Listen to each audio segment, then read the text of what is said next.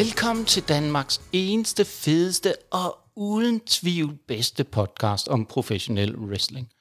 Og vi jo sidder her i dag et sted, ukendt sted i København, øhm, hvor jeg har været så heldig at få nok en af de aller, aller største stjerner på den danske wrestling scene lige nu. Nogen, hvis vi i hvert fald spørger ham selv, vil han nok mene den største, og jeg vil nok også tendere til at sige det.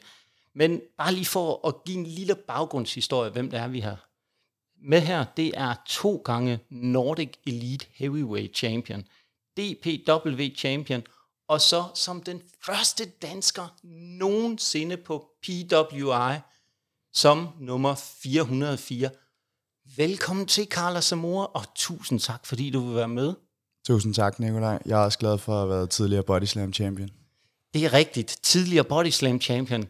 Men øh, det kunne jo godt være, at det var et ømt punkt hos dig, så jeg tænkte, måske skulle vi lade den sådan være, fordi det var jo nærmest tyveri.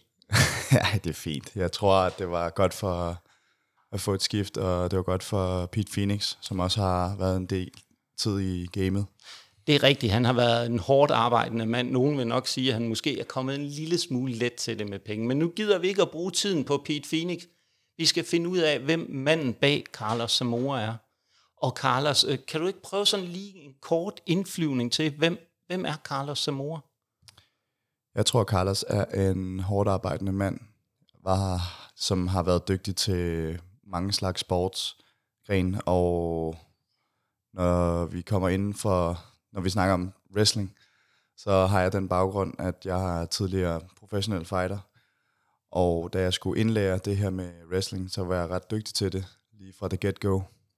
Øhm, og en af de største, jeg ikke sige de største udfordringer, men jeg skulle ligesom tage det til mig, og det er også at vise mine følelser og vise karakter, hvilket var det fuldstændig modsatte til, da jeg kæmpede rigtigt. Jamen, øhm, var det egentlig ikke svært, det der med at skulle gå fra noget, hvor man har været vant til at være sådan en lille smule lukket om sig selv, og så begynde at vise noget mere? Fordi i dag, når jeg har set dig, nu har jeg jo set dig en del gange, kan vi godt afsløre her i podcasten, øh, i ringen, men det der med at kunne åbne op mere over for publikum, vise noget mere af, hvem Carlos Zamora er som wrestler. Sindssygt meget, men jeg tror, der er rigtig mange forskellige energi- energiniveauer, øh, det er svært at sige, energiniveauer, men også det med at diktere publikum i den retning, man gerne vil have dem. Og det, find, det finder man ud af med erfaring og med de lande, man har været omkring. Og øh, så kan man også sige, at øh, med tiden er jeg også bedre til at vise følelser. Og ligesom, hvis du har et eller andet, du føler, så kommer det til udtryk øh, kropsmæssigt og ansigtet. Ja, jamen, det er jo rigtigt. Der er jo mange ting der, fordi det er jo det der med, det er jo nærmest en som wrestler, når du står op i ringen, det der med, at du skal styre folk rundt, du skal få dem til at gå i en bestemt retning. Men det er også nogle af de ting, vi kommer ind på senere, fordi jeg synes, vi skal prøve at tage spoltiden helt tilbage til den gang, øh, du første gang ligesom fik, fandt ud af det her wrestling. Det er noget, jeg gerne vil. Hvordan blev du opmærksom på wrestling overhovedet? Jeg tror, øh, da jeg var helt lille, jeg tror, jeg var fem år gammel, så jeg har vokset op sammen med min mor helt alene. Og hun, øh, hun er fra Filippinerne, og min far er fra Spanien. Men jeg har boet her i Danmark hele mit liv, og født og opvokset her, så meget dansk, kan man sige, at jeg er i, øh, måske ikke blodet, men op i hovedet. Altså de danske værdier. Øh, på et tidspunkt i stuen, så var der noget om søndagen, så var mexicansk wrestling. Og så så jeg de her kæmpe store brød, som bare tæske hinanden i ring og i fitnesslokalet og alle mulige mærkelige steder. Og jeg synes egentlig, det var, det var meget fedt, fordi det, det virkede så ægte, det hele, og nogle gange så blødt det. Øhm, og så senere hen, da jeg kom lidt op i de tidligere teenageår, så, øh, så fandt jeg WCW, som var øh, engang ret hot. Og øh, så synes jeg også bare, øh, at selvfølgelig det atletiske var meget spændende, men også bare det teatralske. Og jeg forbinder meget sådan med wrestling dengang, at det, det var ligesom, man, man var med på sådan en rollercoaster, ligesom man var med på en film. Og at man ligesom kan, kan man sige, man får, øh, altså hele følelsesregisteret bliver trukket igennem øh, en, når man som tilskuer øh, ser det her. Øhm, men også øh, ligeledes har jeg altid været stor øh, fan af de forskellige karakterer, som kunne tiltrække mig. Og en af dem var helt klart ikke Sting, men han havde sådan en feud med Vampiro. Så han er min helt klassiske yndlingswrestler dengang. Hold da op, det, det er faktisk første gang, jeg har hørt Vampiro. Der er ikke så mange, der sådan har været øh, inde omkring ham. Hvad var det, der, der gjorde det dengang, du sådan ligesom blev tryllbundet af ham? Jeg tror bare, at han havde en blanding af det atletiske og, øh, og, og størrelsen, men også, øh, øhm, han var fuldstændig anderledes. Men måske var der ikke så mange, der anerkendte ham, men han var jo ret kendt i Canada og i Mexico. Men jeg synes bare, at han havde en måde på ligesom at øh, appellere til, til publikum på, på en helt anden måde, som ikke var så typisk generic. Ligesom den der typiske good guy, hey, let's go, USA. Det som Sting var dengang. Øhm, men, men jeg synes bare, at man kunne med Vampiro, enten kunne du have ham eller elske ham. Jamen det er jo rigtigt. Det er jo det der med at kunne, som du også var inde på først til at starte med, det der at kunne fremkalde følelser hos en, ikke? Som, men nu er der meget sådan, men hvad tænkte din mor egentlig om, at øh, du rendte rundt sådan og så wrestling? Og... Nej, hun tænkte ikke så meget. Jeg tror bare, hun synes, det var meget underholdende. Men det var ikke noget, hun, hun sagde til mig, at øh, hey, skal vi skifte kanal eller noget? Hun var også lige så stor øh, fan af alle sportsgrene. Hun, Okay. hun sendte mig afsted til fodbold, tennis, dans og alle mulige andre sportsgrene, jeg ikke kan huske. Okay, så du har været rimelig godt rundt omkring, kan det godt lyde til. Men det der med at komme fra, at man har set wrestling i fjernsynet, og det der med til at komme, tage det skridt og finde ud af, okay, nu er jeg faktisk trædet ind i en ring, nu er jeg faktisk i gang med at wrestle. Fordi, du, som du selv har været inde på, du har jo dyrket utrolig mange sportsgrene. Ja. Så dit spørgsmål var, Ja. hvordan jeg endte... Ja, hvordan fandt du ud af, okay, nu vil jeg faktisk godt dyrke wrestling, eller i hvert fald finde ud af, hvad det er? Det var fordi, jeg fandt muligheden igennem øh, Facebook. Det var dengang i 2015 eller 16. Så øh, lige pludselig så, så øh, tjekkede jeg bare op på noget, der hed Dansk Pro Wrestling. Og så kigger jeg sådan lidt på de her folken, folkens. um, og så fandt jeg Johnny Casanova, som måske altså, altså en super, super fin fyr, men måske ikke den helt øh, veltrænede gut, men han har sindssygt meget karakter. Og så tror jeg bare, at jeg øh, kommenterede under på et billede, øh, hvor jeg taggede min ven og sagde, tror du ikke, tror du ikke lige, jeg kan smadre ham her? Og så tage billedet. og så tror jeg, at Kim, han øh, reached out, øh, hvor han sagde, at han havde et show inde i ungdomshuset, øh, den daværende ungdomshus. Så tog jeg ud og så det live, og så tænkte jeg, holy shit, det sgu da meget fedt det her. Øhm, mest på grund af energien, at publikum var fuldstændig solgt. Øh, det var nogle fede kampe, og nogle kampe, jeg ikke havde set før. Og så snakkede jeg lidt med Kaos dengang, at øh, han holdt noget, der hed Fake or Break, og det var tilbage i 2016, at jeg kunne få lov til at lige prøve det. Og det var, fem dage med en engelsk træner, som hed Kay Jodler. Der røg jeg så igennem maskinen, og øh, der var igen, så, så, så, så vidste jeg jo godt, at jeg kunne- jeg kunne klare alle de her fysiske tester og, og så videre. Men der er også meget bag i det, i forhold til kun at være i god form.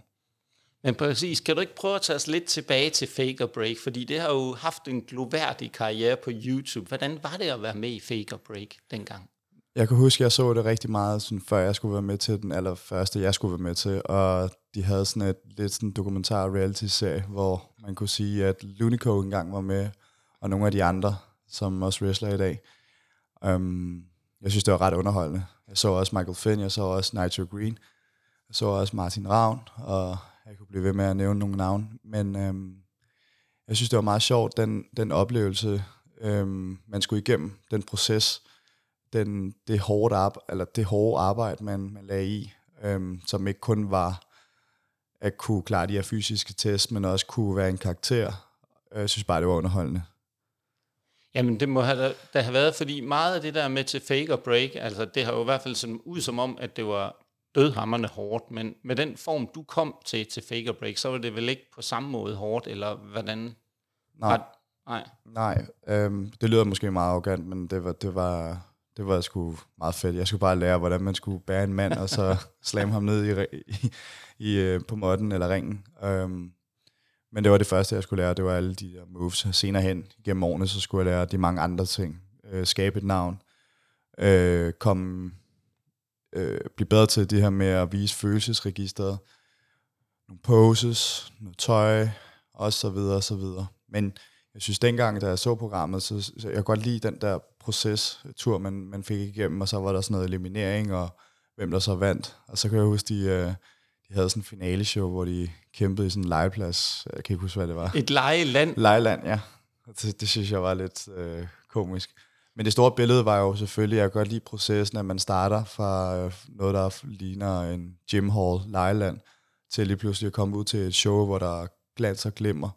Og det er jo det, er jo, det, er jo det man ligesom tilstræber sig, når man begynder på det her wrestling, at man kan komme ud til et live publikum, og så lige nail den med, med en god kamp eller et godt show.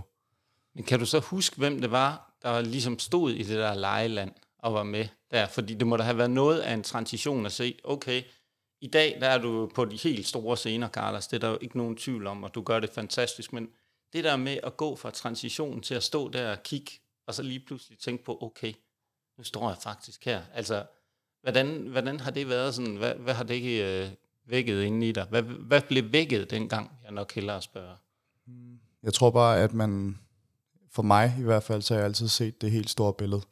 Og jeg har altid troet på mig selv. Jeg har altid troet på, at jeg var nummer et. Jeg, jeg vidste, hvad min fysiske kunne, øh, hvor meget det ligesom øh, dækkede, hvis man kan sige det sådan. Jeg tror bare, med årene skulle jeg bare blive bedre til at connecte med publikum, øh, fortælle en historie, og hvorfor skulle de investere i mig. Og så mange forskellige faktorer, der spiller ind. Øhm, jeg bliver også klogere omkring, hvordan man bliver booket, og hvordan man fortæller en historie til et anderledes publikum. Øhm, jeg tror også på, at det er svært for en dansker, fordi han er jo bare dansk, og det er jo geografisk lidt svært for USA at sælge deres produkt, at her kommer der en dansker, og han skal vise jer, hvor god han er. Så der er stadig mange ukendte ting, som jeg gerne vil blive bedre til at forstå. Men det er måske også øh, konkurrencemennesket i sig. Det der med ikke at føle, at man er der, hvor man skal være nu, men hele tiden have lysten til at blive klogere og udvikle sig til at blive en bedre wrestler. For du er kommet langt, og du er også kommet på mange måder længere end mange andre her i Danmark nogensinde er med at komme på, som vi i introen så fint øh, sagde, øh, PWI, øh, top 500 listen som 404. Ja.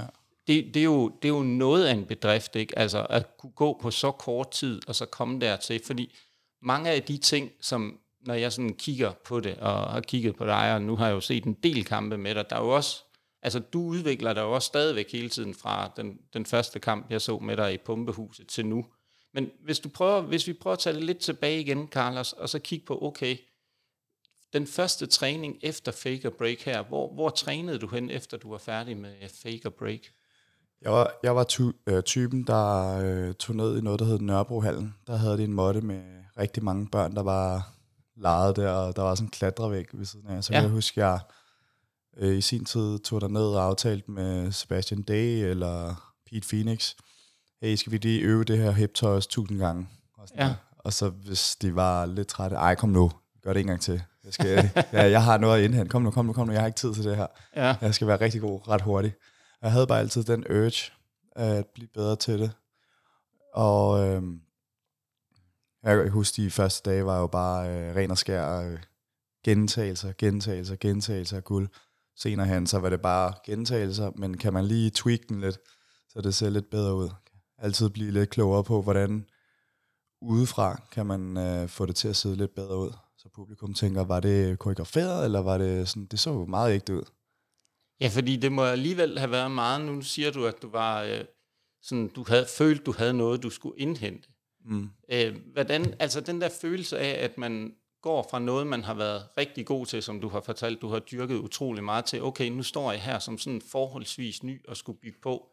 Har du følt, at du var tålmodig nok i din træning? Har du brugt nogle af de ting, du har lært fra andre sportsgrene til også i wrestling?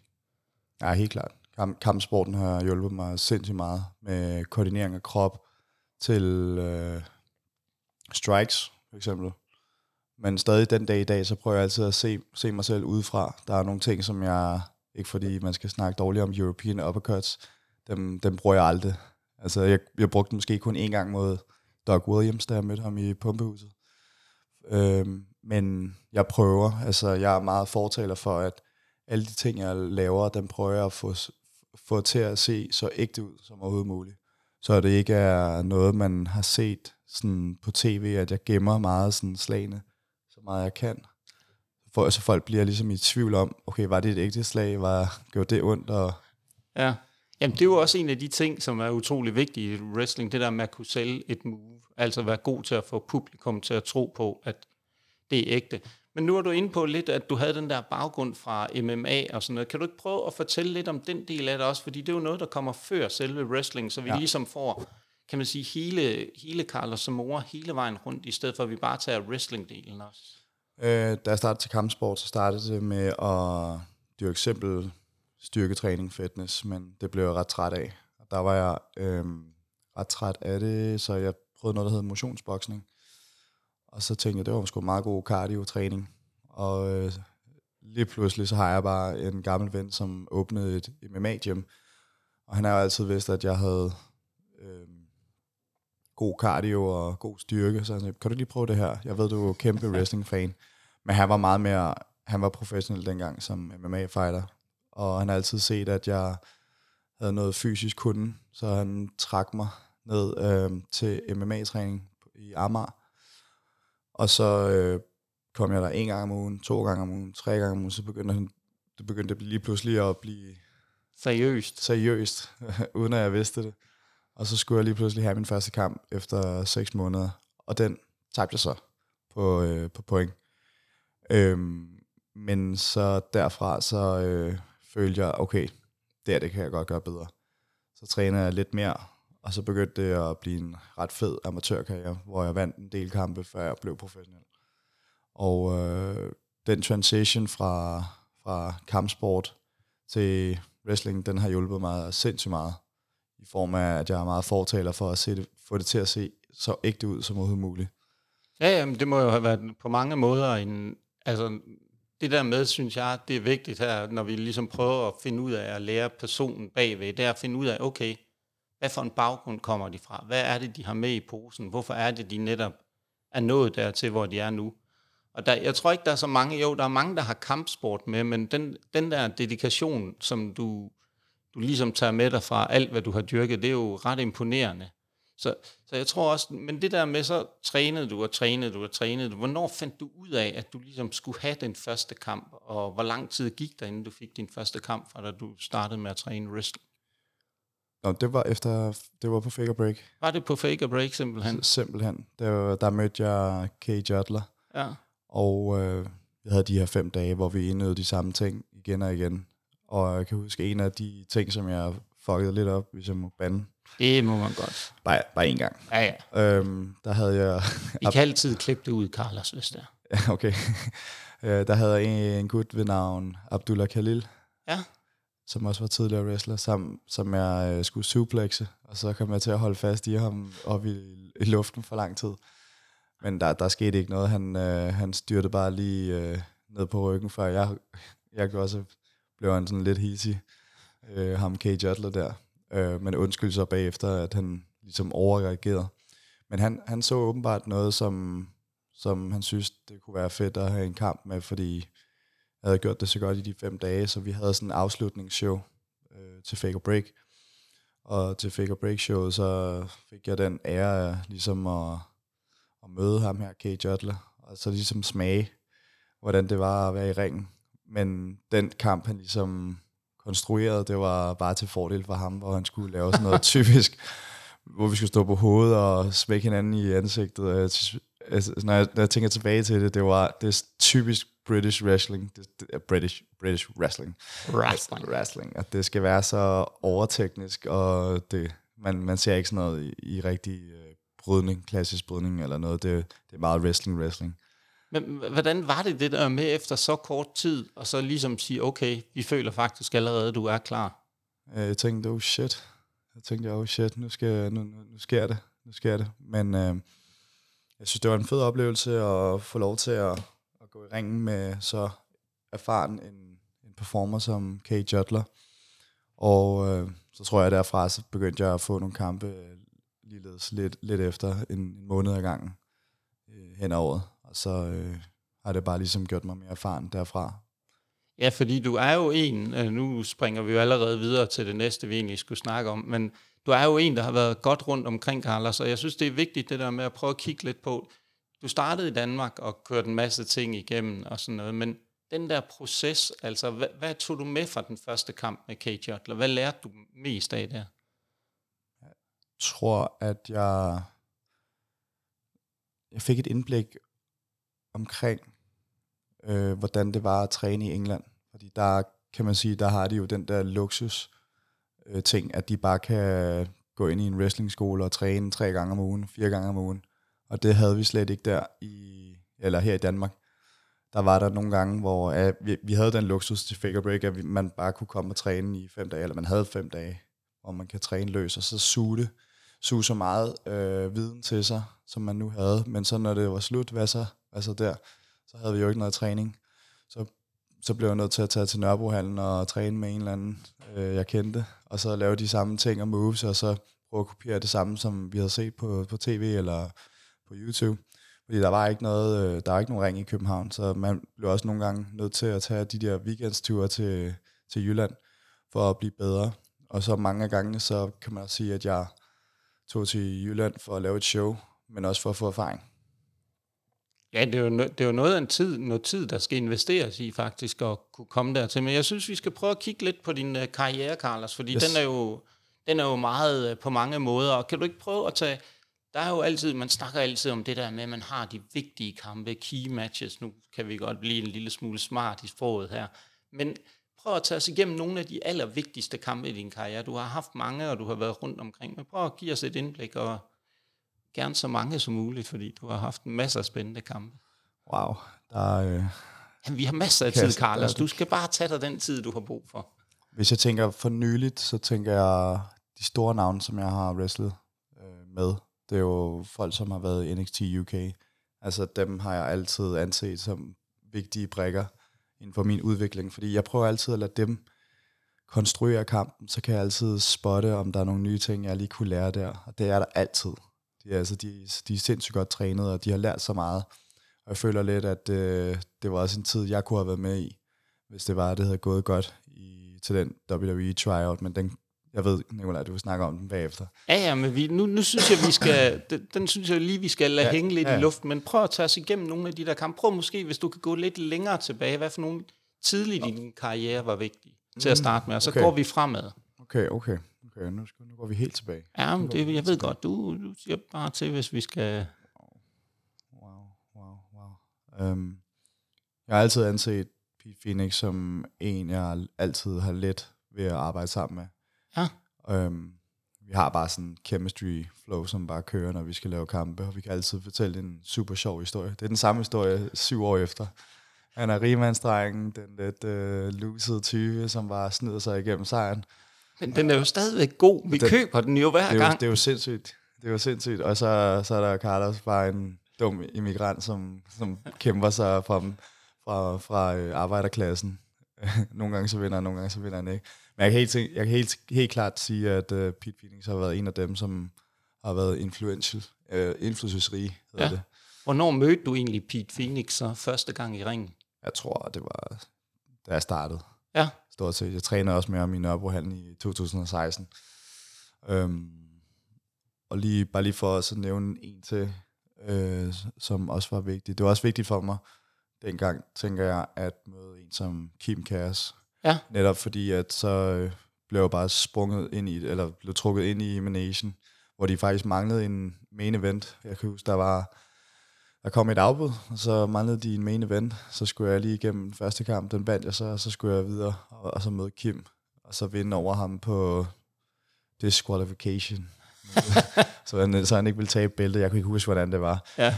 Men det var, som, som Kim også altid plejer at gøre, så lidt planlægning som overhovedet muligt, og så kører ja. vi bare. Ja, jamen det, det, det ja. har han godt snakket om tidligere. Hvordan var det så at blive kastet ud i det? Fordi du er vel en, der er mere måske... Er du mere en, der planlægger din kampe sådan minutiøst, eller hvordan? Både og. Både og. Jeg, jeg, jeg kan godt lide ideen nogle gange, at man bare øh, mødes i ringen, og så, så kører vi bare. Så, så kører vi en kamp. Men jeg kan også godt lide den her struktur med, at man lige aftaler, her skal vi lige gøre nogle ting her. Øh, og så spørger jeg altid dem, hvorfor? Ja. Fordi jeg eller andet sted er ret ligeglad med alle de her fancy indie moves. det, at du kan hoppe ud øh, fra tophjørnet og lave ja. en 4, 450 splash, ja, ja. eller hvad det nu kan være.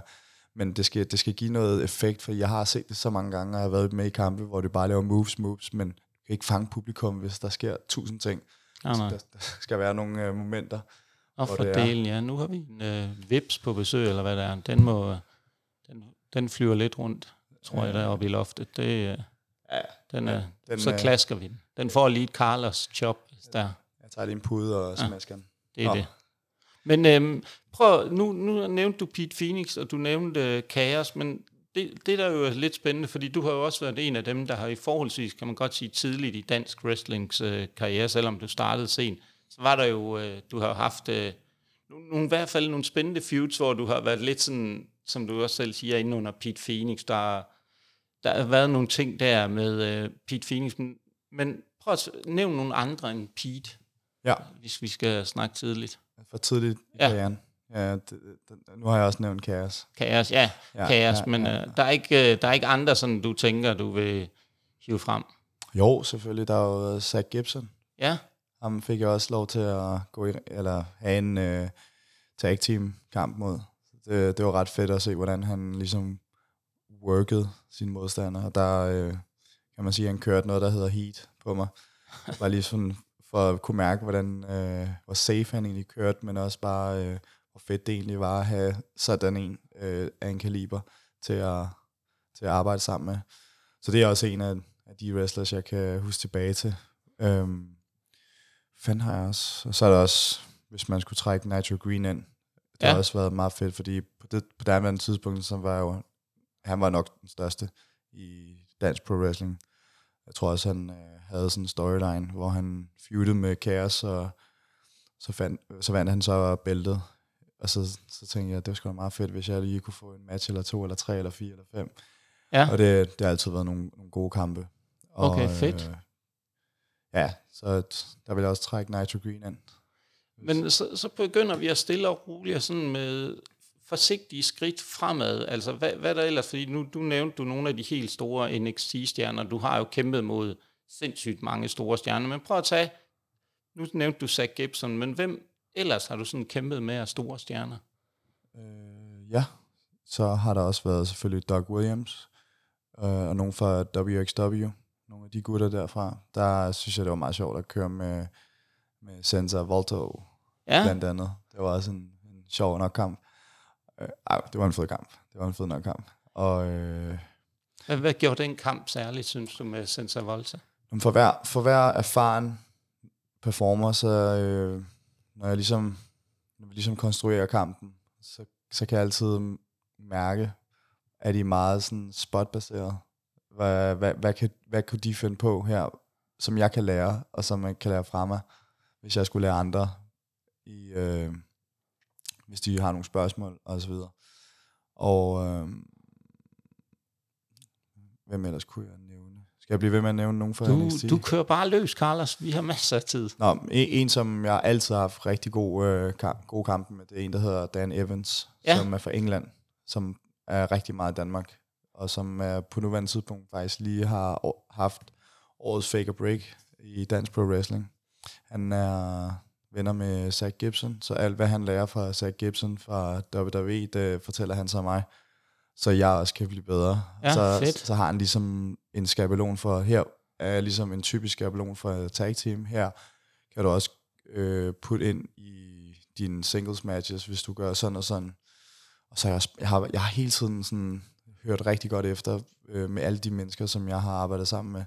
Især Metehan, som jeg også mødte her for, for nylig tidligere på året. Han lærte mig også nogle nye ting, som jeg faktisk ikke vidste. Så det, det gav jo god mening. At hvis hvad, hvad, hvad var det, Carlos? For eksempel, hvis øh, det kommer jo igen an på, om publikum er typisk wrestling-fans eller casuals. Det kan være, at man har været i kamp med hinanden, og man begge to slår hinanden ned på gulvet, så begynder dommeren at lave sin titætning. Og så kan man mærke herfra, om hvis publikum er fuldstændig stille, så øh, rejser man sig op på 8 eller 9 eller 7 eller whatever. Så begynder man at slå hinanden. Det kaldes for strike-off. Men hvis publikum allerede der øh, er helt op at køre, så skal man gå direkte i, i, i gang med sin comeback. Så der, der, der er sådan nogle små finpudsninger, hvor det er, at man kan lave lidt crowd, crowd control, som jeg, jeg fandt super fascinerende at arbejde sammen med Metan. Og jeg kan også huske, at jeg snakkede med ham, han sagde, det var meget fedt at være i NXT, men hvis jeg skulle rate mig selv, så er jeg bare middelmodig. Sådan nogle folk som, øh, øh, hvad hedder ham her, øh, Ilya, som er gået videre i Ja, til USA. ja Dragunov. Dragunov. Han, Ja. han er rigtig god, siger han. Men selvom Metehan har været i, i NXT UK, så betragter han sig selv som okay. Ja.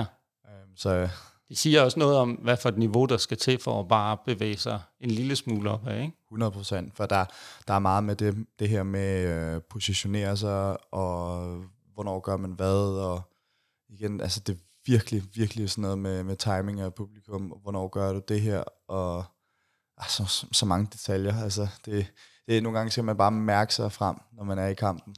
Ja. Og jeg, jeg tror også, det var... Jeg tror også, jeg lærte nogle andre ting, da, da jeg var i... Da jeg startede i Body Slam, jeg debuterede, men det kan vi måske tage på et andet tidspunkt. Ja, men det synes jeg. Det, var, det var meget med, sådan noget med kamera, Ja, jeg fandt selv ud af. okay, spændende, spændende. Men Carla, så har du også kæmpet mod uh, sådan en som uh, Doc Williams, som du nævnte før. Hvordan var det? Fordi han er jo en legende på mange måder for mange af os, der ja. Har fulgt med en del år. Jamen, jeg glædede mig rigtig meget til Doug Williams, og jeg er også meget sådan bagret, at øh, jeg fik lov til at, at kæmpe mod ham. Ham ville jeg faktisk øh, hellere have mødt end, hvad hedder han, øh, hvad hedder han, hvem var det, Emeritus mødte? Det var Uh, Jonathan Grisham. Jonathan Gresham. Der ville jeg faktisk øh, hellere have mødt øh, øh, en som Doug Williams. Netop, netop fordi det var sådan lidt en, en, øh, en strid mellem old school versus new school. Ja, Og jeg var faktisk meget glad for den, øh, kan man sige, den her storyline, vi ligesom kørte, at øh, du skal ikke tro, du er noget, din oldtimer, nu, nu kommer jeg og viser dig, hvordan det skal gøres. Og jeg kan huske, der var et moment, hvor, det, hvor der var en anden podcaster, som faktisk øh, rated kampen, og som faktisk øh, godt kunne lide øh, den aggression, at, at jeg bare ligesom, her kommer jeg, jeg, jeg, jeg vil skide på, hvem du er. Øhm, og så, øh, så synes jeg, det var en, en fed oplevelse at arbejde lidt med Doug Williams, hvor han startede lidt typisk britisk, ja. hvor øh, han gerne vil hele tiden have kontrol over min hånd, og jeg prøver at komme fri, og så tager han mig ned igen og kontrol over min øh, wrist, eller mit håndled, ikke? Og så går vi direkte i gang. Og jeg, jeg synes, øh, det var en udmærket story, vi kørte igennem, at øh, jeg var bare super aggressiv, og han skulle bare dø, han skulle bare dø, han skulle bare dø. ja, ja, men det der med de der to uh, tempi, der var i kampen, ikke? du forsøgte at få det op på fuld speed, ikke? trykke speederen i bund, og han forsøgte hele tiden at trække det ned sådan på, på gulvet og på kanvasen og holde, holde dig i agt, ikke? og sådan ligesom, ja ja, det er fint, nu, nu, det er mig, der er den erfarne her, nu skal Ja. jeg nok sætte dig på plads, Carlos. Ja, ja. Men han, va- han vandt så den kamp, på trods af, at jeg havde sådan en ret god streak kørende. Og han fortalte mig også øh, senere efter kampen, han, han faktisk havde øh, en fed kamp. Det var god Ja. energi. Og det, Fedt. Var, det var fedt. Øh, fortæl, for han er meget sådan stille af natur. Så Okay. jeg fik lidt ud af ham. Du, han- du hæv lidt ud af ham, du har fiskesnøren fra ham. Ja, sådan, øh, Mr. Williams, så sådan ja. rigtig, Ja. Mr. Williams, can you please tell me? Og sådan, Ja, ja. Men øhm, han, var, han, var, han var okay tilfreds med, ham. Han synes bare, det var lidt mærkeligt, at han- jeg ikke fik lov til at få det win. Men jeg tror Ja. bare, at det var fordi Body Slam gerne ville vise respekt. Okay. At de har booket ham og ja. fået, ville gerne have, at han skulle vinde. Ikke? Okay, så, så det, det er jo også nogle gange det der med, fordi man kunne vel også have forestillet sig, at han reelt set kunne have sagt til dig i kampen, hvis I havde et lock op i hjørnet, ved du hvad, jeg synes, vi ændrer på det, det er dig, der vinder. Uh, det kunne være fedt, hvis han gjorde det. Ja, Og han bare kunne øh, røvrende. ja, ja fordi det er jo hørt, det har jeg hørt fra nogen, ikke? Altså nogle gange, så sker der jo det der midt i en kamp, ikke? Så ændrer du faktisk øh, på, hvem der egentlig skulle have vundet, og netop giver en overraskelse, fordi de, er, de viser så meget respekt. Altså det der, de tænker, okay, det giver jo ikke nogen mening, jeg tager det her win. Øh, det, det er bedre at række det over til dig. Ja, det, det kunne han sagtens have gjort. Men øh, jeg, jeg, jeg, jeg tror bare, han, han øh, som jeg også øh, lavede en promo Ja. omkring, Doc Williams, du er den største, du har lavet alt, men hvad, hvad, hvad vil du? Altså, Ja, ja. du kommer jo bare her, og så skal du bare cash in, eller tjekke. Du skal jo bare have dine penge, og så skriver du bare igen. Ja. Og ja, ja, og så tror du virkelig, du kommer til at slå mig. Men var det ikke også fedt at have sådan en at spille op imod? Jo, jeg synes, der var sindssygt god kontrast. Så jeg tror også efter kampen, så øh, havde jeg også ligesom en øh, den der bil, den flyver rundt. Ja, ja, men det, det kan være, at vi snart skal holde en pause og klaske den, Carlos. Ja, der tager mit paddelbat, og så ja. jagter han. Ja. Nej, jeg synes, øh, kæmpe er at møde, møde Doug Williams af sådan en kaliber. Der var nogle ting, som jeg også ligesom lærte i den kamp, men så var der også nogle ting, hvor jeg var sådan lidt skeptisk omkring. Øhm, men man bliver altid klogere for hver kamp, og ja. med ham, sindssygt fed kamp, fordi det var en god kontrast mellem new school versus old school. Og øh, han fik også ligesom hans velsignelse lidt Ja. efter kampen. Men det må jo også betyde meget for dig som wrestler, Carlos, det der med at kunne få den der anerkendelse af en, helt, en af de helt store stjerner. Ja, ja, 100 procent. Det er også det, er sådan, jeg, jeg, jeg føler, at corona havde stjålet to år af min, min hobby eller karriere, Ja, og så skulle jeg bare have det, så fik jeg den urge igen, nu skal du bare gå stærkt igen. ja. Øhm, Men hvordan holder du den der, nu, nu er det et lille detur, det kan være, vi kommer, men hvordan har du så kunne holde den der sådan, oh, lyst og den der energi tilbage? Fordi det kan også nogle gange gøre så, at man altså bliver lidt grebet af noget, når man er i ringen. Eller har du? du så meget selvkontrol? Altså det der med at kunne altså være tålmodig nok til at kunne stadigvæk lære, fordi du vil jo gerne have fart på, kan jeg ligesom godt fornemme, og du har noget, du skal nå. Men det der med at kunne holde den tilbage, når du er inde i ringen med sådan nogle store stjerner. Ah, på den måde. Ja. At holde igen med slagene Ja. eller ting. Og, Ja, fordi man kan jo godt blive lidt ivrig. Jo, jeg kan godt, jeg kan godt forstå, hvad du, Ja.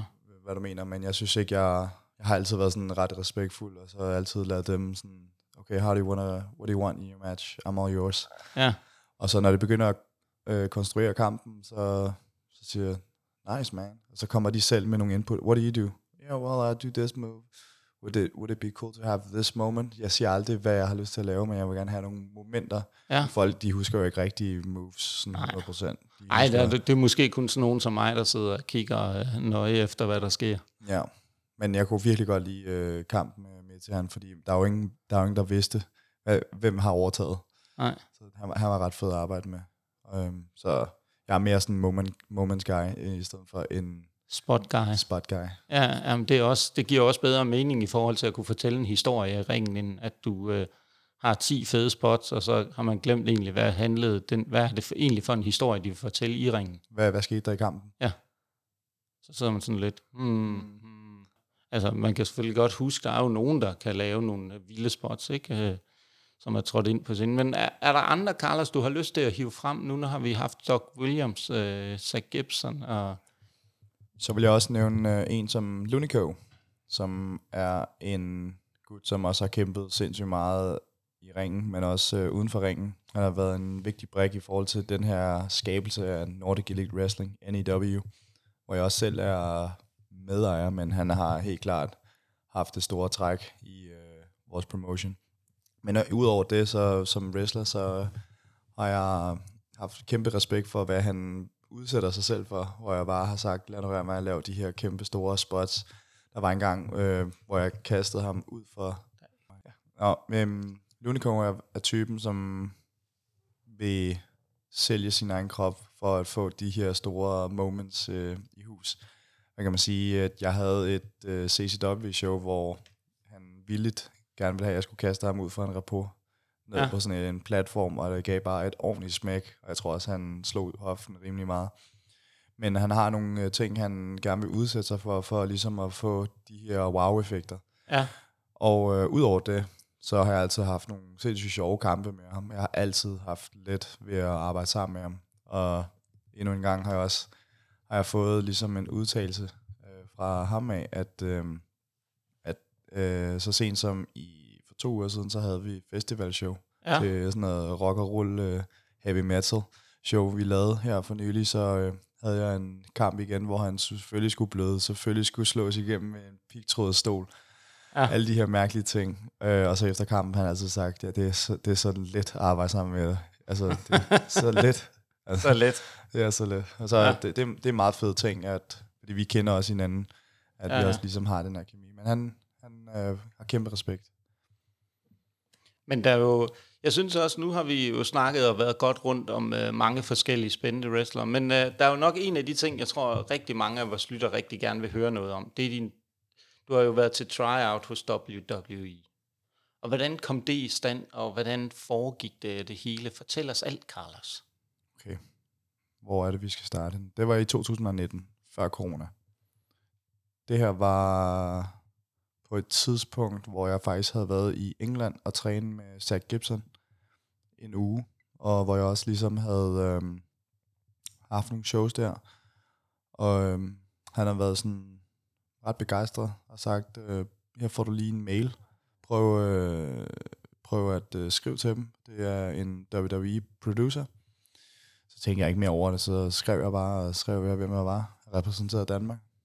Og så, øh, kom nu, skriv tilbage til mig. Så hørte jeg, så hørte jeg selvfølgelig ikke noget fra dem.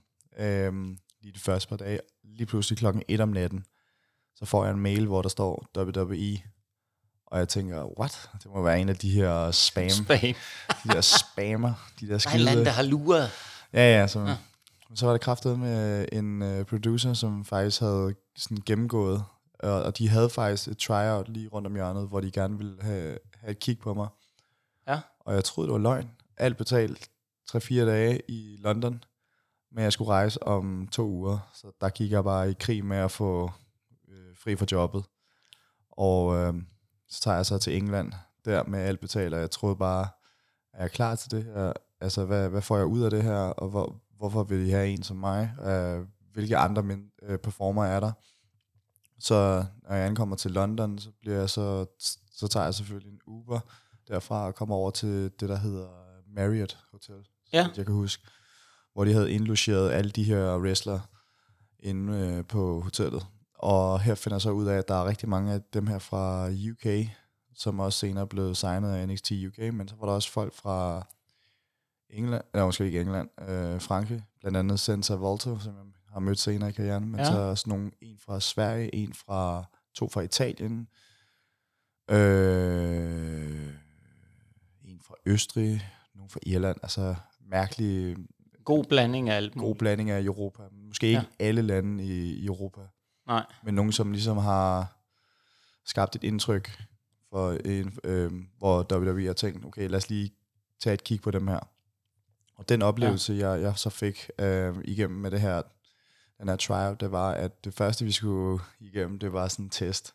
Og det, det er sådan en øh, skadestest, og jeg har selvfølgelig en, en gammel nakkeskade, Ja. hvor, hvor der er en lille smule afklemning, så min venstre arm øh, har været beskadiget af det. Altså jeg har haft sådan en nerveskade, så jeg har haft noget muskelsvind på, Okay. på venstre side af armen, som øh, har provokeret mig lidt, men som jeg har fået styr på. Ja, Men ja. den har pladet mig. Og måske også en af grunden til, at jeg stoppede med at kæmpe, fordi jeg var træt af at være skadet. Okay. Men det er en anden side af historien. Men den her test, den var også rimelig sjov. Den kan du for selv vælge, om du vil klippe ud, Nikolaj. Men der var, de sagde, at øh, man skal være fuldstændig ærlig, om man tager vitamin T, T for testosteron. Ja. Jeg vil, jeg vil, så kigger jeg sådan lidt, hvor vi lige griner alle sammen, så kigger jeg lidt rundt. Ja, ja, jeg ved godt, nogen har været i, hon- i honningkrukken der.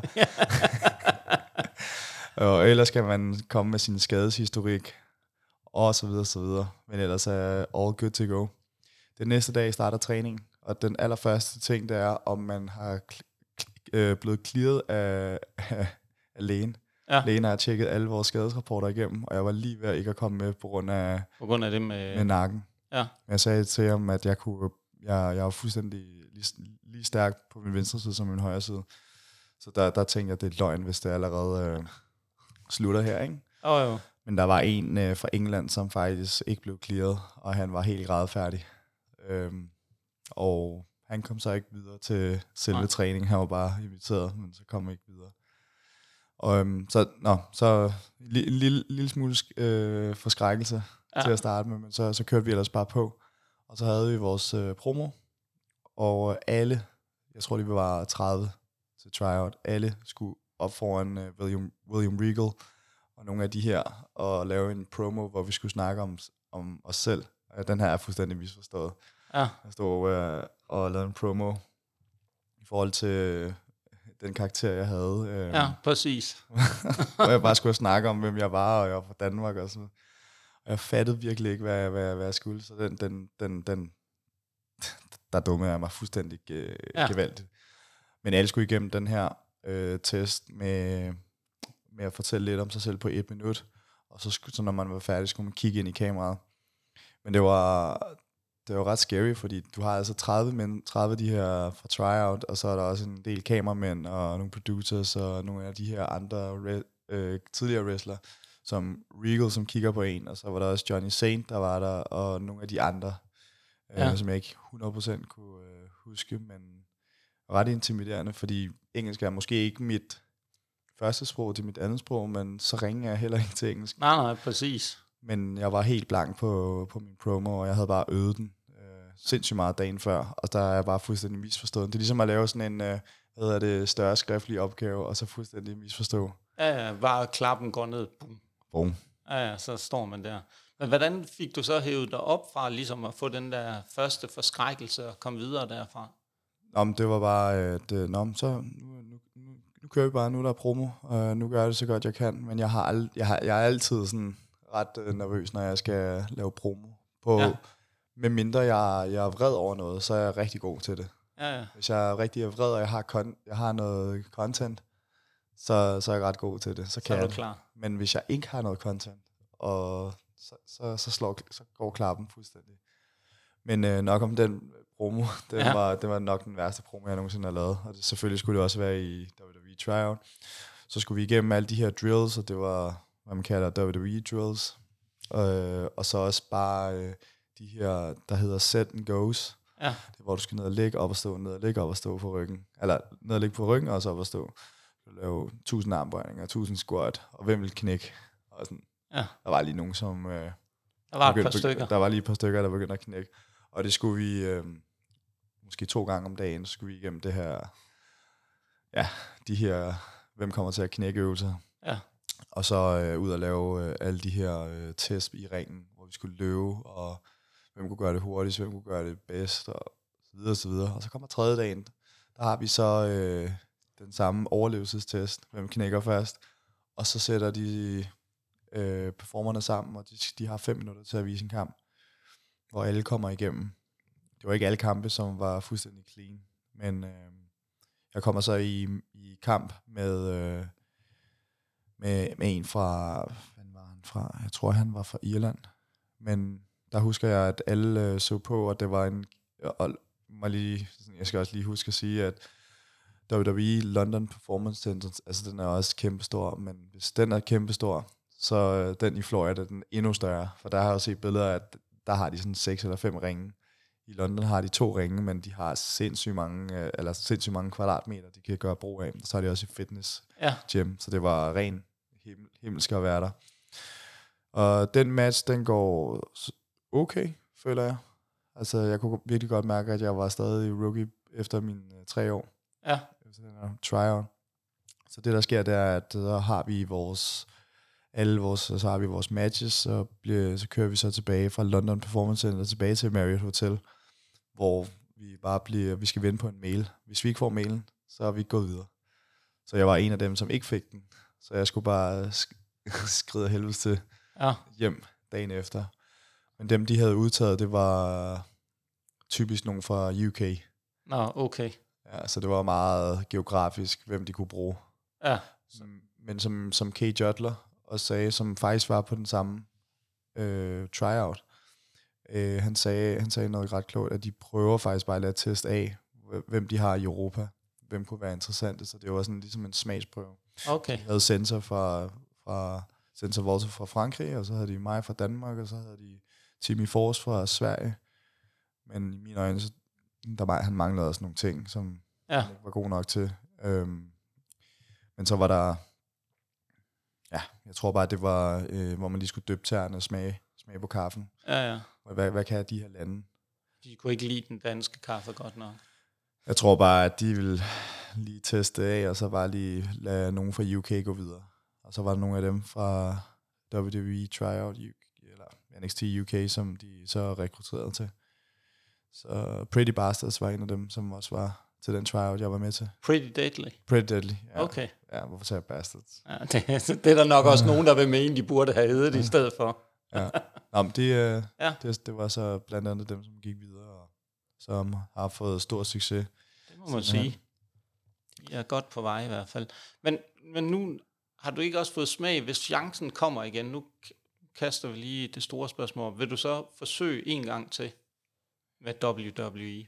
Det kommer an på, hvilket omfang. For efterfølgende har jeg hørt, at øh, dem, som ligesom er blevet signet, de har aldrig været øh, 100% tilfredse. Eller de har faktisk ret, været ret ked af det. De bundet sig til en kontrakt, men de bliver ikke brugt. Så det, det er sådan, det er sådan mærkelig, øh, sådan et, et mærkeligt, mærkeligt drøm, man, man går efter. Ja, fordi man kan egentlig risikere bare at skulle sidde på sidelinjen og må ikke lave andet. Ja, ja. og så bliver man ikke brugt, og man er bare deprimeret, og kan, man står bare og går og venter. Altså jeg vil sige sådan, at WWE er altid super mærkelig. De, er, de går stille med dørene, de fortæller ikke folk, giver ikke nogen folk noget, noget feedback. Det kunne jeg for eksempel godt have, have brugt der. Ja. Og da jeg kom hjem fra, fra London, der var jeg fuldstændig grædfærdig. Ikke grædfærdig, men jeg var rimelig ked af det. Sådan, jeg ja, jamen, det er da klart. tre dage, ikke? Jo. Jeg følte sig værdiløs og flad af energi. Øhm, men efterfølgende så har man bare hørt, at øh, det er jo altså, det er jo virkelig få, som kan begynde at bygge øh, en stille og rolig økonomisk karriere op. Og for mig har det været også baseret på økonomisk øh, stabilitet. Ja, ja, men det er jo også, altså det er jo ikke noget, man bliver, kan man sige, rig af, medmindre man ikke er helt i toppen af wrestling. 100 procent. Og så det, som jeg laver nu, altså hvis jeg lige misser en weekend, det rører mig slet ikke. Altså det er jo ikke, fordi man tjener sindssygt mange penge. Nej. Altså i wrestling. Altså. Ej, det vil være synd at sige. Det kan vi jo godt afsløre her. Det er jo ikke noget, at men det kan man sige på den europæiske, nordiske scene, det er noget, man øh, vinder guld på, anden af bælter. Men Carlos, øh, nu er det jo super interessant at få et indblik, fordi det er jo også noget lidt, kan man sige, bagsiden af medaljen ved det her, fordi det er jo ikke bare en dans på roser, det er måske ikke så rosenrødt hos uh, øh, WWE, som mange tror. Men hvis vi lige kort skal prøve at runde den her del af med dit uh, største øjeblik og dit værste øjeblik i wrestling. Wow, okay, det er et godt spørgsmål. Ja. Start med det bedste. Det synes jeg også, helt klart. Jeg synes bare, det bedste, det er altid det, der sker for nylig. Det, det, det, det er så nyt. Altså, Jamen, fresh. så lad os høre. Ja, men altså...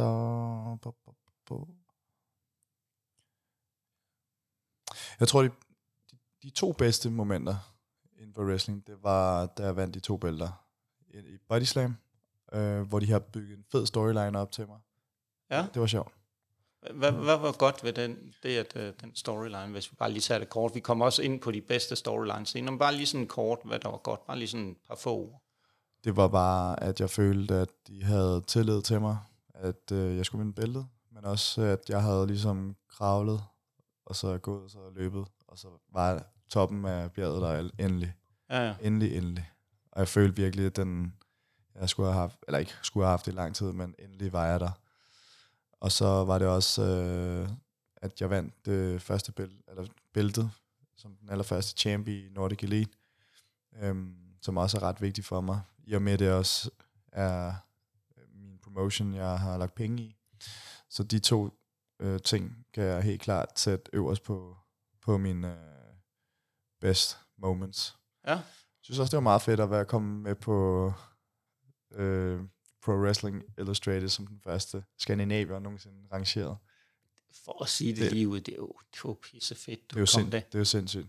Ja, det er faktisk ret vildt. Det tror jeg, der er mange, hvis folk egentlig er klar over det. Nogle af dem, som måske ude omkring, som også lytter til podcasten, det er altså noget, det er kæmpe, kæmpe stort, at du har opnået. Så, jeg har tre Nikolaj, men, men altså, det, det, er svært ligesom at sige, det her, det er en, det er en, det er en fed en, det er den fedeste af dem alle, men helt klart, den, den hvor jeg kom ind og blev rangeret. Det var sådan lidt uhørt, at en eller anden nobody dansker... Carla, stop, stop, stop. Jeg bliver nødt til at stoppe dig, når du siger nobody. Det er du jo ikke. Skandinavier. Ja. Du er, en, du er nok den største stjerne på ja. den uh, skandinaviske scene. Om der var lige lidt politi udenfor, uh, men sådan det. Nu er de forbi. Men uh, ja, lad os uh, komme videre. Ja. Uh, worst moment? Ja, lad os tage det, selvom Ah ja, jeg har en, der er rigtig, rigtig god. Det var øh, en af de her scam promoters. Ja. Det var øh, aftenen før, jeg havde mødt Doug Williams. Ja. Så skulle vi øh, fange et fly klokken 7 om morgenen, men han vidste ikke, at jeg var i samme fly. Jeg holdt mig lidt i baggrund, for jeg, af respekt, så ville jeg ikke forstyrre ham så tidligere om morgenen. Nej, selvfølgelig. Vi, vi tog et fly sammen øh, øh, til London. Ja. Og der skulle jeg debutere for... Øh, noget, der hedder London et eller andet promotion. Ja. Og ham her, promoteren, han var taget fra en eller anden dårlig britisk film. Altså sådan en, Okay. en, et virkelig dårligt menneske, der sådan Ja. snakkede dårligt om alle. Oh, nej. Og selvom Doug Williams, øh, se- eller selv Doug Williams snakker han lort om, og så bare, så lige pludselig så, så snakker han lort om, at han har lavet et show i Spanien, og de der spanske narrøv og sådan noget, så kigger han på mig, og no offense, Carlos, og sådan noget. Og han blev ved og blev ved med at være et røvhul.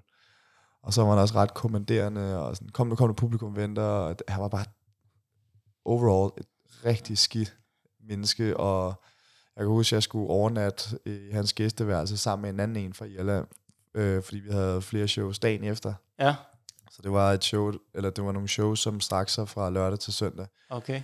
Men så kan jeg huske øh, lørdag aften eller nat, så bliver vi så indlogeret i hans gæsteværelse, og jeg har bare ikke lyst til at være der, fordi han har også været et lortemenneske, men han har også råbt efter naboen, fordi de parkerede den inden for hans, inden for hans have, og det, jeg synes bare, det var en stor, lang, komisk Ja, ja. film, og det, var, det, var, det blev bare dårligere og dårligere. Jeg tænker, det her, det, det sker jo ikke. Det er jo ikke normalt, det her.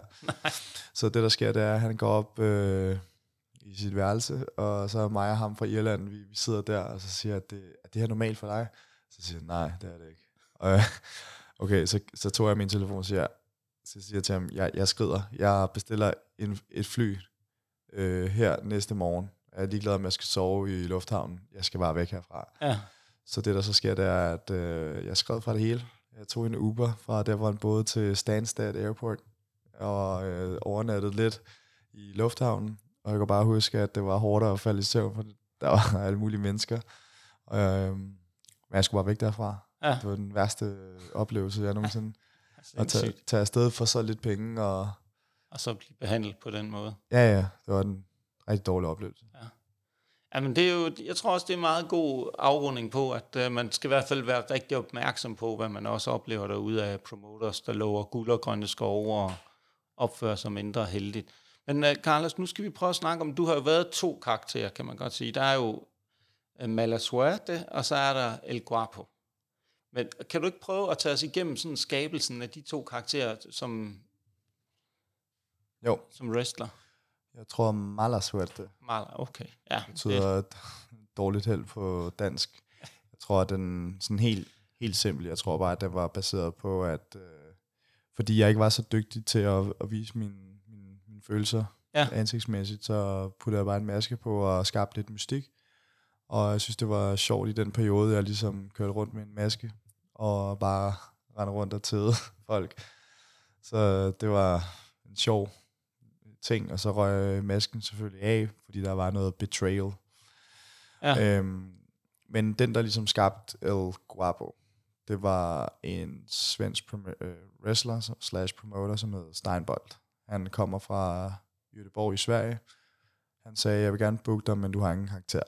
Så nu, nu skaber jeg bare en kar- karakter til dig, for det er sådan, jeg ser dig udefra. Du Ja. skal hedde El Guapo, med Okay. en rose i munden, når du kommer ud, og alting er så let for dig. ja. Så han fik så brugt mig til hans øh, shows, og så tænkte jeg, hmm, det er sgu da meget øh, lige til, fordi hvis, jeg- hvis man slår det op, så er det ikke øh, på grund af ens øh, looks, at øh, det netop skal, Nej. skal være sådan, at jeg skal være El Guapo, men hvis man slår det op, så er der også en MMA-fighter, der hedder El Guapo.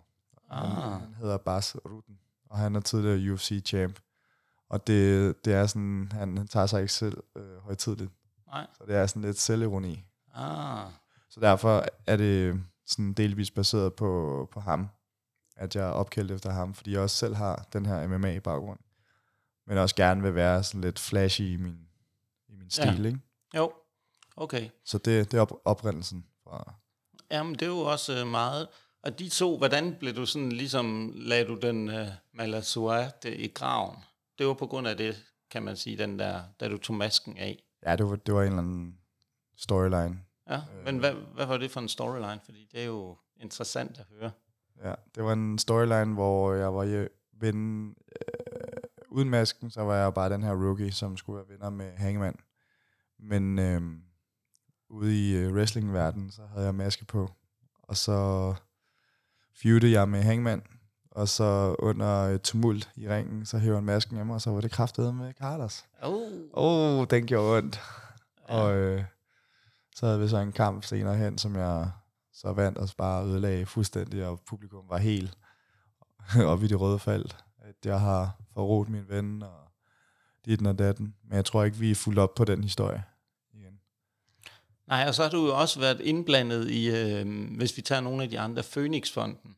De har jo huseret godt og grundigt. Pete Phoenix og alle hans øh, Hellerup millioner, eller fars penge, er det vist mere korrekt at sige. Ja. Hvordan var det at være en del af den storyline? Fordi det er jo også en, der har været meget dominerende, kan man sige, i Body Slam i en del år. Jeg, jeg synes, det har været en vigtig brik for, for en som Pete Phoenix. Um, fordi for mig, igen, det er, jo, det er jo ikke, hvor dygtig du er, det er jo, hvad, hvad kan du bringe til bordet? Hvilke, hvilken historie kan du, Øh, hvilke ting er folk øh, investeret i? Hvad er der for crowd reaction? Det er jo Pete Phoenix, der kommer ind, og, og han er jo bare en, der snyder systemet. Så i og med, at han har den her storyline med Pete Phoenix og hans mange millioner, så har jeg selvfølgelig været en del af det. Men i mine øjne har jeg jo bare været der, fordi jeg vil gerne have bæltet. Ja, men kan, det, det fører jo videre til det, som jeg synes jo nok er den vigtigste, eller en af de meget ekstremt vigtige. Det er jo den der med, at du får bodyslam-bæltet første gang, som jeg godt lige vil sige undskyld til bodyslam for, at jeg glemte at sige det i introen. Men uh, lad os lige gå tilbage til den del. Ja. Da du fik bodyslam-bæltet, og historien, der løber op til. Og den historie, ja. øhm, det var jo bare, at... Øh, at Body Slam, de, øh, jeg tror, de anerkendte ligesom, at øh, okay, jeg kunne, godt, jeg kunne noget, jeg blev bare bedre og bedre til det. Og jeg lå mærke til, at Body Slam var også ret dygtig til at distribute deres øh, kampe via IWTV, så de havde altid en kamera på, altså mange kameraer. Så lå jeg bare mærke til, hvorfor fanden er det, jeg ikke arbejder mod kameraet lidt mere? Ja. Fordi øh, folk, folk bliver også investeret igennem kameraet, igennem livestreams og og andre ting, så jeg tænker rigtig meget på vinkler lige pludselig, og ansigtsudtryk øh, på bestemte tidspunkter. Og jeg synes bare, med Body Slam, der voksede jeg sindssygt meget med, med opgaven. Og så tror jeg bare, at der var en snebold, der var rullet. rullet og så blev den bare større og større og større. Så var der lige Doug Williams, han spændte lidt ben, og så kørte den lidt videre. Så begyndte jeg at vinde, og så lige pludselig, så var det sådan, at Peter Olisander, han øh, vacated bæltet. Så de blev nødt til at finde en ny champ. Og jeg vil ikke sige, at det var heldigt, at jeg vandt bæltet. Jeg tror bare, at øh, det var på tid. Ja, og fortjent, synes jeg også helt sikkert. Der. Altså, det er jo vigtigt, som du siger, det der med at kunne anerkende processen, anerkende, at du faktisk øh, var sulten som en i pokker, øh, til at vil lære og til at blive klog på, hvem er øh, Carlos Zamora, hvad for en, vej, hvad for en retning skal han i. Jo, men jeg synes... Øh, to sekunder. jeg tror, at det, der var rigtig fedt, det var bare processen i det hele, at folk, de buede af mig, og så til sidst, så begyndte de at hæppe på mig. Så der var sådan lidt en, øh, enten så hader du mig, eller så elsker du mig. Og længere er den ikke. Så processen igennem det var, at jeg fik flere og flere mennesker til at ligesom at øh, støtte, støtte mig. Elsker. Ja, eller støtte mig, eller ja. hvad man kan kalde det. Du, var, du er det, man i wrestling-sprog vil kalde over. Ja. Ja. Ja, det synes jeg. Det synes jeg. Jeg synes også, at øh, øh, jeg fik også en del mennesker til at komme til den aften, hvor jeg vandt bæltet. Og der havde jeg også bare lige fundet på noget hurtigt, hvor jeg kaldte mig selv for Belt Collector. Det var fordi, jeg allerede havde vundet Nordic Elite-bæltet, men jeg skulle til at vinde også uh, Body Slam-bæltet. Ja, fordi, at, og det er jo det, det der med at være Belt Collector, det er jo, det er jo super flot, ikke? Og du har ligesom haft, kan man sige, nok to af de lige pt. hotteste øh, promotion i Danmarks øh, bælter. Det er, jo, det er jo noget af en kado. Men jeg synes også, vi skal prøve at tage lidt fat i øh, Nordic Elite Wrestling, fordi det er jo blevet en, øh, kan man sige, uden at, nu siger du selv, du er en del af det, og nu kigger jeg lidt udefra på det, det har jo været nok en af de hurtigst voksne og mest definerende for en ny retning inden for øh, dansk pro-wrestling på mange måder. Øh, de har jo gjort en masse anderledes ting, kan man roligt sige. Så det må have været et kæmpe skulderklap, selvom du nu siger, at du er en del af det, at få lov til at være den første champ øh, for Nordic Elite Wrestling. Ja. Hvad, altså, hvad, hvad, det må, hvad for nogle tanker gik der igennem hovedet, Carlos, da du ligesom fandt ud af, okay, det er mig, der skal have det bælte? Ja, første? Jamen, jeg, jeg, med Nordic Elite Wrestling, så tænker jeg lidt anderledes. Tænker jeg mere om, hvordan vi kan få succes som promotion. Ja. Fordi der har været, jeg har, jeg har jo set fra andre lande, hvordan de ligesom har blomstret, og så er de lige pludselig visnet. Så hvordan kan vi holde Nordic Elite kørende? Og i og med, at jeg har ligesom øh, en, øh, en rolle i Nordic Elite, så er det vigtigt for mig, ikke udover at jeg ligesom er, med, er på de her plakater ude i København, at det er ligesom, det er jo mig, der bærer bæltet. At det er jo ligesom mig, der er ligesom ansigtet udad til. Og i håb om, at folk gider komme til de her shows. Men for mig er det vigtigt, at øh, selve promotion vokser og kan blive ved med at vokse. Fordi nu begynder vi også at, nu, nu har vi lige haft et show inde i det, det nye teater, som har været en kæmpe succes. Nu har vi endnu større show inde i Amager Bio, hvor vi prøver at trække endnu mere, øh, flere, pub, flere i publikumstal, øh, altså hvor vi prøver at komme derop af på de 5, 6, 7. Um, så det har været en stor ære at have bæltet. Men ligeledes har det også været et ansvar for mig, at det, det vokser som promotion. Så det, det har været lidt anderledes, end at bare tænke på sig selv som wrestler. Ja, men, det er jo, men har det ikke egentlig også været spændende at, ligesom at tage den rolle? Fordi det synes jeg måske er meget vigtigt, at vi lige tager fat i nu. Hele det der med historien bag øh, Nordic Elite Wrestling og skabelsen af det, altså at kunne være med i maskinrummet og påtage sig den rolle også, ud over bare at være wrestler. Hvordan har det været at være en del af det at skulle skabe en promotion for bunden? Det, det har været en transition, og vi har også haft nogle, øh, nogle diskussioner omkring, hvem der skulle have bæltet. Ja. Hvis, man, hvis man tænker sådan udadtil, og det, det skal ikke lyde som storhedsvandvid, så øh, blev jeg nævnt som, at jeg skulle have bæltet til at starte med. Fordi vi skal have nogle plakater, og vi skal jo have, at det sælger. Og hvis vi skal have en, så skal vi have måske en atletisk gut. Så skal vi have et bælte på ham. Og så skal der være folk omkring den her person. Så ja. Ikke for, øh, fordi jeg er selvudnævnt, skal jeg skulle være Man må godt prale lidt, Carlos. Nej, nej, nej. Jo. nej, nej, nej. nej, nej. Godt. Nej, det kunne jeg havde gjort det, hvis jeg havde haft bæltet. Ja, men, men forstå, forstå mig ret, der, der, der skulle ligesom... Jeg, jeg tror bare, at øh, man får øjnene op, hvis der ligesom er noget øh, visuelt, som, som, som, som ser flot ud, og som ser credible ud. Så på den måde, så, så skulle jeg vinde bæltet. Så de her plakater kom ud, og folk ligesom fik øjnene op for det. Øh, det kunne lige så godt have været en som Robert Starr, som også har størrelsen. Ja. Og øh, det kunne også have været Emilian, som havde bæltet.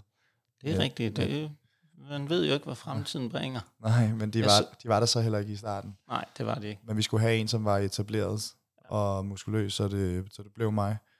Øhm, og så tror jeg bare, at øh, det, jeg tror bare, at det, er en, det er en helt ny nytænkning, fordi jeg skal også sørge for, at showet af alle kampene har ligesom en, en rød tråd, så de minder om hinanden.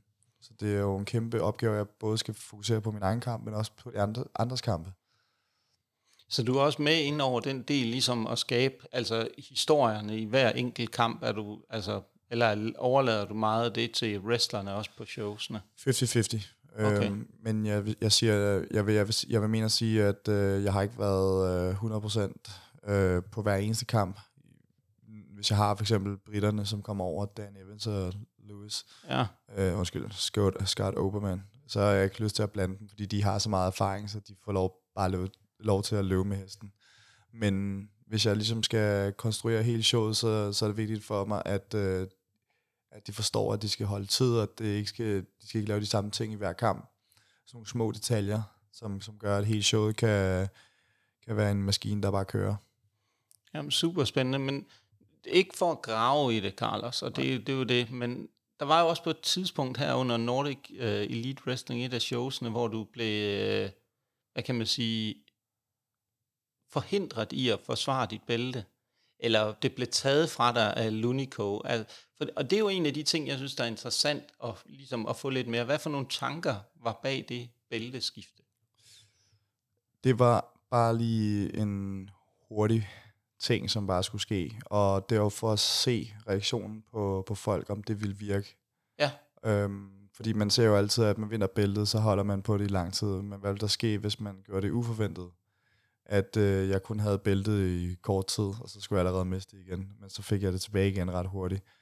Men jeg, jeg, jeg, kan ikke, jeg mindes ikke, at jeg har set det i lang tid. At man lige mister det, og så vinder det hurtigt tilbage. Men det var også for at, ligesom at give noget til, til Lunico, men også til publikum, at øh, på, på derværende tidspunkt, så havde vi ikke ligesom skabt øh, en modstander til mig, men til næste show igen. Nej. Så vi havde ligesom øh, en diskussion omkring at, at, at, at have den her hook, som man kalder det, at ja. folk vil gerne se næste show, i hvor det er spændende. Ja. Fordi nu, nu, nu er der sket noget helt uforventet, at jeg blev forhindret i at, at vinde mit bælte mod faktisk Lunico. Ja, ja, det kan man roligt sige, du blev. Ja. Og så havde vi faktisk sådan en, en af de bedste kampe, i hvert fald på dansk grund, med Lunico og Pete Phoenix, hvor vi havde en Ja, der var jo en fantastisk historie i den kamp. Den var ja. Ja. på mange måder øh, meget definerende for meget af den, især for den kvalitet, der kan leveres på dansk jord, synes jeg, det var, det, jeg må også bare sige, at den var jeg totalt solgt på, men hvis vi lige prøver at gå lidt tilbage igen, fordi fik, følte så, at I fik den reaktion, I havde forventet med den, den hook, I lavede? Ja, det synes jeg, fordi at den ledte op til, at øh, så blev det, jeg, jeg mistede bæltet med, at jeg skulle have min rematch, men Pete Phoenix skulle også være indblandet i det, fordi han hjalp jo Lunico med at vinde bæltet ved at binde mine øh, Ja. ben sammen til, til øh, en ringpost. Så den triple threat, den kan jeg bare huske for at være en, en form for to mod en, hvor jeg bare igen skulle være den her underdog to mod en. Men jeg synes, øh, det jeg godt kunne lide ved kampen, det var velkonstrueret, og der var alt, alting gik smurt, og super intens kamp, altså hvor vi brugte hele øh, venue rundt Men der omkring. blev også brugt tid på, fordi det er jo nogle gange det, jeg synes, der kan være en udfordring, når du ser en wrestlingkamp, så går det lidt for hurtigt. Der bliver ikke brugt nok tid på at bygge den stille og roligt op. Og det var der jo i den grad her. Øh, masser af tid. Ja, Og det, det synes jeg jo er fedt, altså. ja. Men nu, nu kan jeg godt tænke mig sådan lidt, nu, nu har vi været igennem sindssygt mange spændende ting og sådan noget. Og man ser jo meget det, i hvert fald AEW bruger det meget. Kunne du nogensinde forestille dig, Carlos, en 60-minute kamp, en 60-minutters kamp på dansk jord? Ja, ja. Mig, med mig? Ja. Ja, ja, men, øh, ja det var ellers vil jeg jo ikke Nå. Sidde her, Carlos, og Nej, spørge men- dig. men spørger Men hvem mig? skulle det være imod så?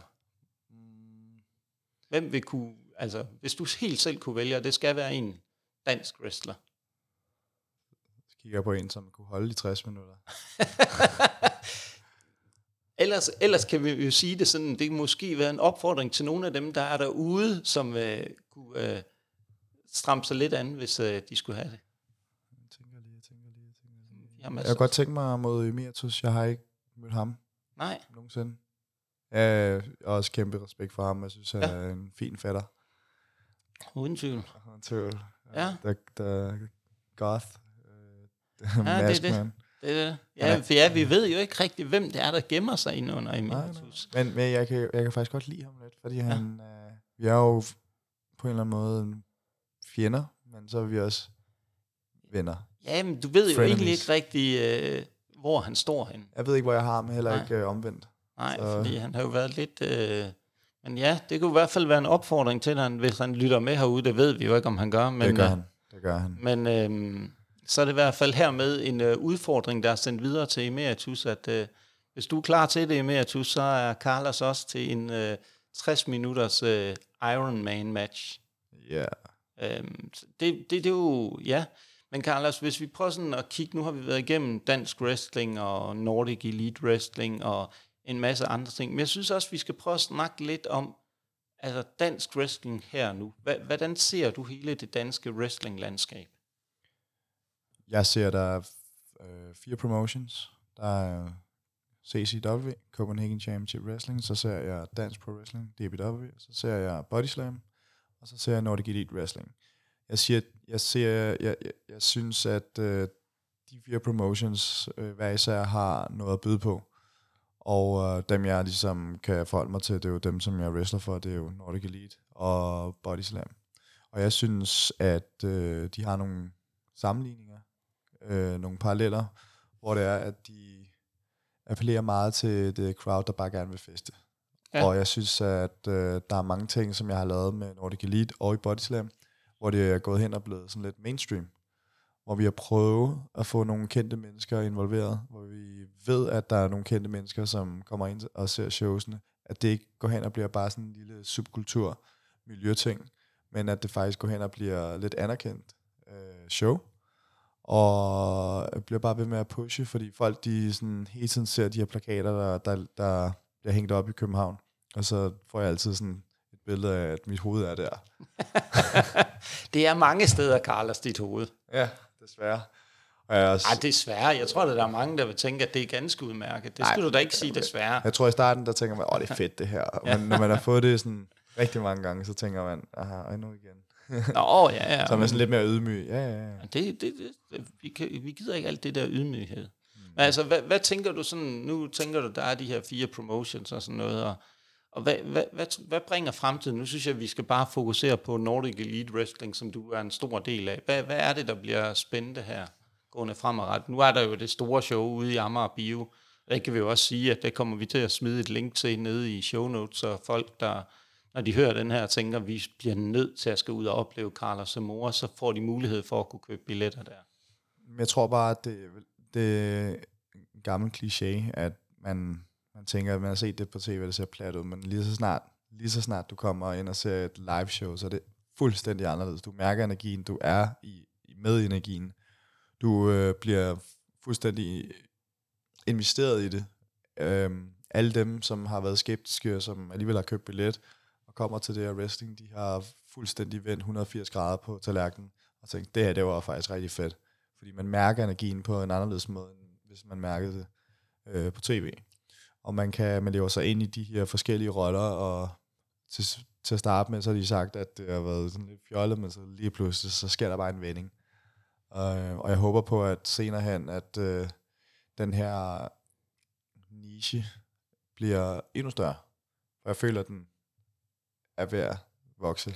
Jamen, jeg tror, vist. vi er på vej ind i en uh, gylden tidsalder, eller hvad man kan sige, eller en god periode for dansk wrestling. Det er der ikke nogen tvivl om. Ja. Og det kan man jo sige, på mange måder har Nordic Elite Wrestling jo været med til at skubbe for alvor den del i gang, fordi de gør en masse nye ting. De er rigtig gode til at lave promoer. Det er jo en fantastisk ting. Det kan jeg jo godt lide. Um, så, så der er jo bare en masse ting i vente. Carlos, har du her, inden vi lukker af, har du nogle sidste ord, du ligesom vil øh, fortælle til vores øh, lyttere? Køb billet den 23. september til Amager Bio, hvor vi har et kæmpe show til, fra Nordic Elite Wrestling. Og øh, husk at støtte wrestling, husk at støtte Nikolaj, verdens bedste podcast. Og så oh, husk, tak. træn, spis sundt, og husk at nyde livet, husk solcreme, og husk at plukke dine øjenbryn. Um, Okay. Husk at lade være med at sove med aircondition om natten, ellers bliver du syg, ligesom jeg gjorde i morges. Det er rigtigt. Ellers er alt godt. Det er, det, det er egentlig kloge ord, Carlos, du sådan lukker af med. Altså, øhm, så, øh, men øh, inden Carlos han, øh, kommer med sin lange liste af gode øh, sundhedstips til alt muligt, så vil jeg bare sige, Carlos, øh, tusind tak for din tid, og tak fordi du vil øh, være med i det her interview. Det har været en øh, udbredt fornøjelse. Fornøjelsen er på min side. Jo. Og så vil jeg bare lige sige en sidste ting, inden vi lukker ned. Husk nu, wrestling skal ses live. Oh yeah.